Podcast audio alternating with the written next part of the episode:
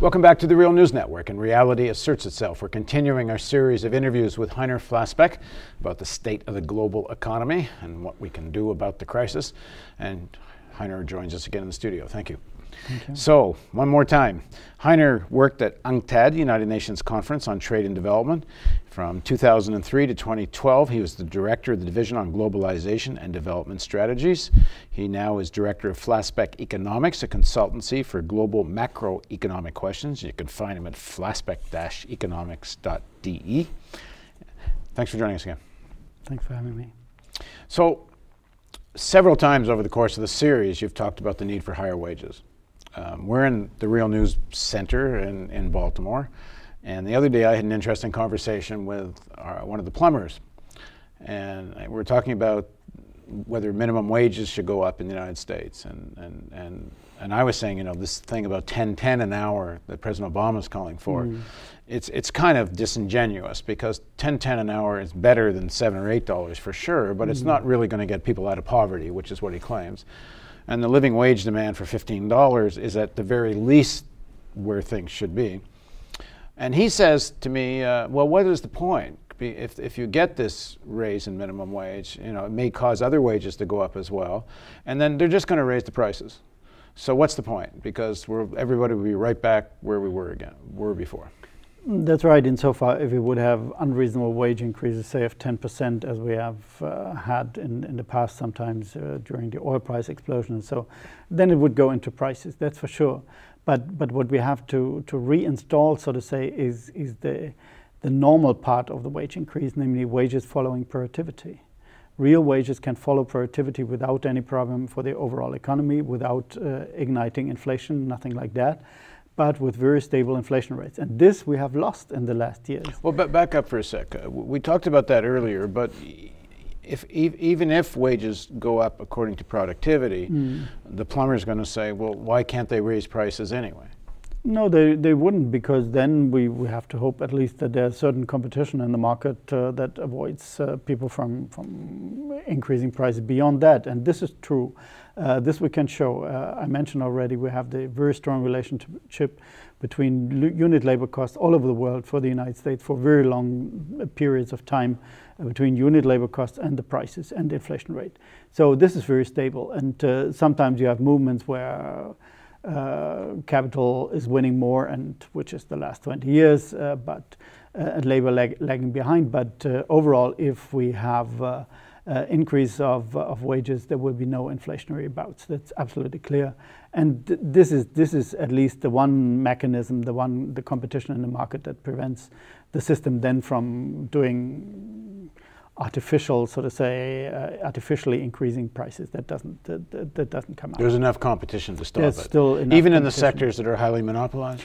Well, that's not quite clear whether it's everywhere, but uh, for the overall economy, this is very stable, and so we can still trust on that, that it will be the outcome. So, but what we have to reinstall, as I said, we have to reinstall the rule that wages should follow uh, productivity plus the inflation target, which means that real wages should rise like productivity. This we what, have, what about workers? This we have lost in, in the last 20, 30 years.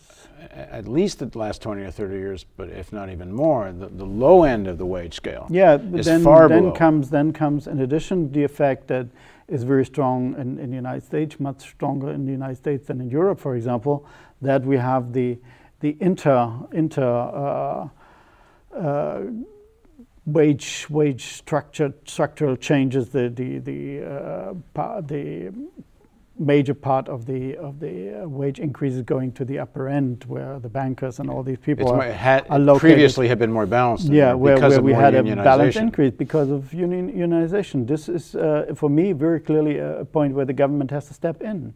What we need is to reinstall the rule that everybody should get the productivity increase because the productivity increase is not produced by the bankers the bankers are just uh, taking it. If, it, if your formula had been followed, yeah. what would what do you think would be the minimum wage now? Well, if, if the minimum wage would have been dynamized in, in that way, namely put uh, on the productivity, then it would be I don't know beyond I think I've beyond seen 15. Beyond, yeah, I th- I've seen numbers beyond, like twenty dollars an hour. Yeah, it would be beyond, clearly beyond. Uh, if you look at the uh, uh, I, I, always take the example of uh, the uh, non uh, supervisory workers in the United States, and the statistics called the non-supervisory workers. If you look at their wage from 2000 to 2013, there is no increase in real terms. If you look at that, there is no increase for the whole bunch of these people, non-supervisory workers. So normal workers have no real increase at all. And this is a scandal because they have produced the productivity. They have, have, have so to say, generated it, and, and they are excluded from that. So if, if, if now government were to say the minimum wage should have, should be now what it would have been if yeah. this had kept up in, in the formula you're giving, say around 20 bucks an hour. Yeah. Would that now be inflationary if it was raised to 20 no, bucks an hour? No, not for the minimum wage as such. No, no. The minimum wage is not so important uh, as, a, as uh, it is not overall wages. It's just for But that more might, fraction, that would have effect on fraction. wages generally. It would have uh, an effect of wages generally, but what I'm uh, asking for is not uh, to, to, to so to say the uh, the, the, to turn around the whole process by now uh, having explosive wage increases. But what I say, reinstall that rule. Uh, this still leaves the people, uh, the wage share, so to say, at a rather low level for the moment, uh, because it's impossible to change it. To, to, to by, by pushing for very high wages, we will really produce inflation.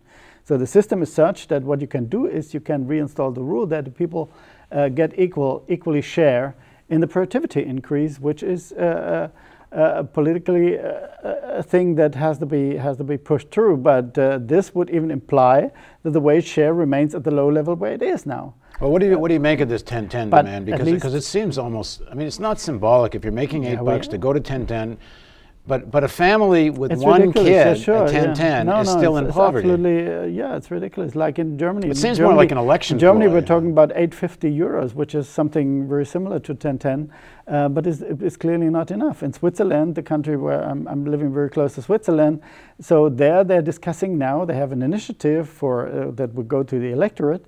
Uh, for 22 franc, uh, Swiss francs, which is $18 or something like that. No? This is something uh, no, it's mo more. The dollar is the other way around. It's 18 euros, but it's 25, 25 uh, dollars. They, are talking about 25 euros uh, dollars as the minimum wage in Switzerland, and Switzerland has more or less the same productivity as as the other countries have. Well, let's look at the real what's going to happen in the United States. In all likelihood, 1010, even 1010 is not going to get passed. It won't get through the no, House. Yeah, uh, you, the, the, Democrats could easily be losing the uh, the Senate in the next election, which mm. kind of boggles the mind, and uh, and 1010 ain't enough anyway. Yeah. So and, and where, where are we headed then? This idea that like if, if your yeah. analysis is that the only possible recovery is a wage-led recovery, yeah. and we're still going the other direction.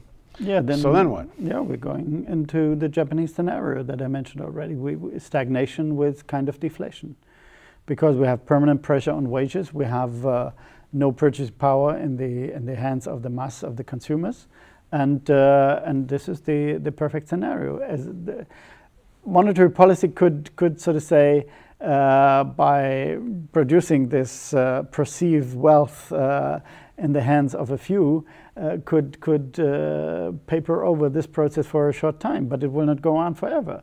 No, we have to come back, and, and it will happen in one way or the other. Maybe after the next crisis, that we have to understand, and we have to come back to a point where we have to say everybody has to get the productivity increase. Otherwise, it will, the economy cannot work. But people are shying away from that. Larry Summers, my former colleague, Larry Summers, just had a, a piece in the Financial Times talking about growth policies and I don't know what. But it wasn't clear what he's talking about. He, he doesn't even say what he's talking about, what the growth policies are. He says we are in a, in a kind of secular stagnation, but he doesn't say what, what is the policies because he's shying away from saying, well, you have to intervene in the labor market and, and go for higher wages. But they don't want to open that door. I, no, I, nobody wants to open the door. I, when the G20 was in Toronto, we did a piece on the Real News where we looked at the final declaration of the G20 countries. And we looked through the whole document to see if we could find one use of the word wages. No, no, and don't. we couldn't find one. We found no. one sentence which talked about the need to increase demand, which implied higher wages. And where was that? This should happen in China. Yeah, not, not, not yeah, here. Not here. No, but even people who are, who are asking for more expansionary fiscal policies, like Larry Summers or Paul Krugman, They're not talking about the intervention in the labor market. But this is what is absolutely needed because there is the imbalance. It has nothing to do with the market economy if, if the one side is extremely strong and can dominate the other side. If capital can dominate labor, you, have, you don't have a market result. But they, the economists are living in, with the fiction that this is a market result. You have extremely strong companies for thousand reasons because they are rich, because they, uh, there is high unemployment, and so on but still there should be an outcome like in a market. Yeah, it's, it's okay for the state to intervene on, on, in labor law that yeah. makes it very, very difficult to organize unions in the United States. Yeah. So that kind of state intervention, yeah. that's quite all right. You can do it wherever you want. You can do it on the price side directly. You can give a guideline for, for wages. No, I'm saying for their argument, they, don't, their they don't no. mind if the government steps in, rewrites labor no, laws. No, no, that's right. Makes it, it difficult other, to have unions. Too Difficult to have that's okay. That, that, or, or, or, recently, where was it in the, in the southern United States? Yeah, yeah, no, no, in Georgia, yeah, yeah. But the, you see how politicians yeah, intervene yeah, to prevent unionization. The, the, little unionization that is still there to, to, to get rid of, rid That's of okay. to abolish that. That is okay. Yeah, because yeah, because this is the dogma. The dogma is. Uh, you don't intervene into that market. Uh, you're happy with the power of the capitalists, but you okay, don't. Okay, so we're, we're still in search of our around. rational, reasonable we're capitalist. We're going to see in the next segment if we can see. find our rational, reasonable capitalist.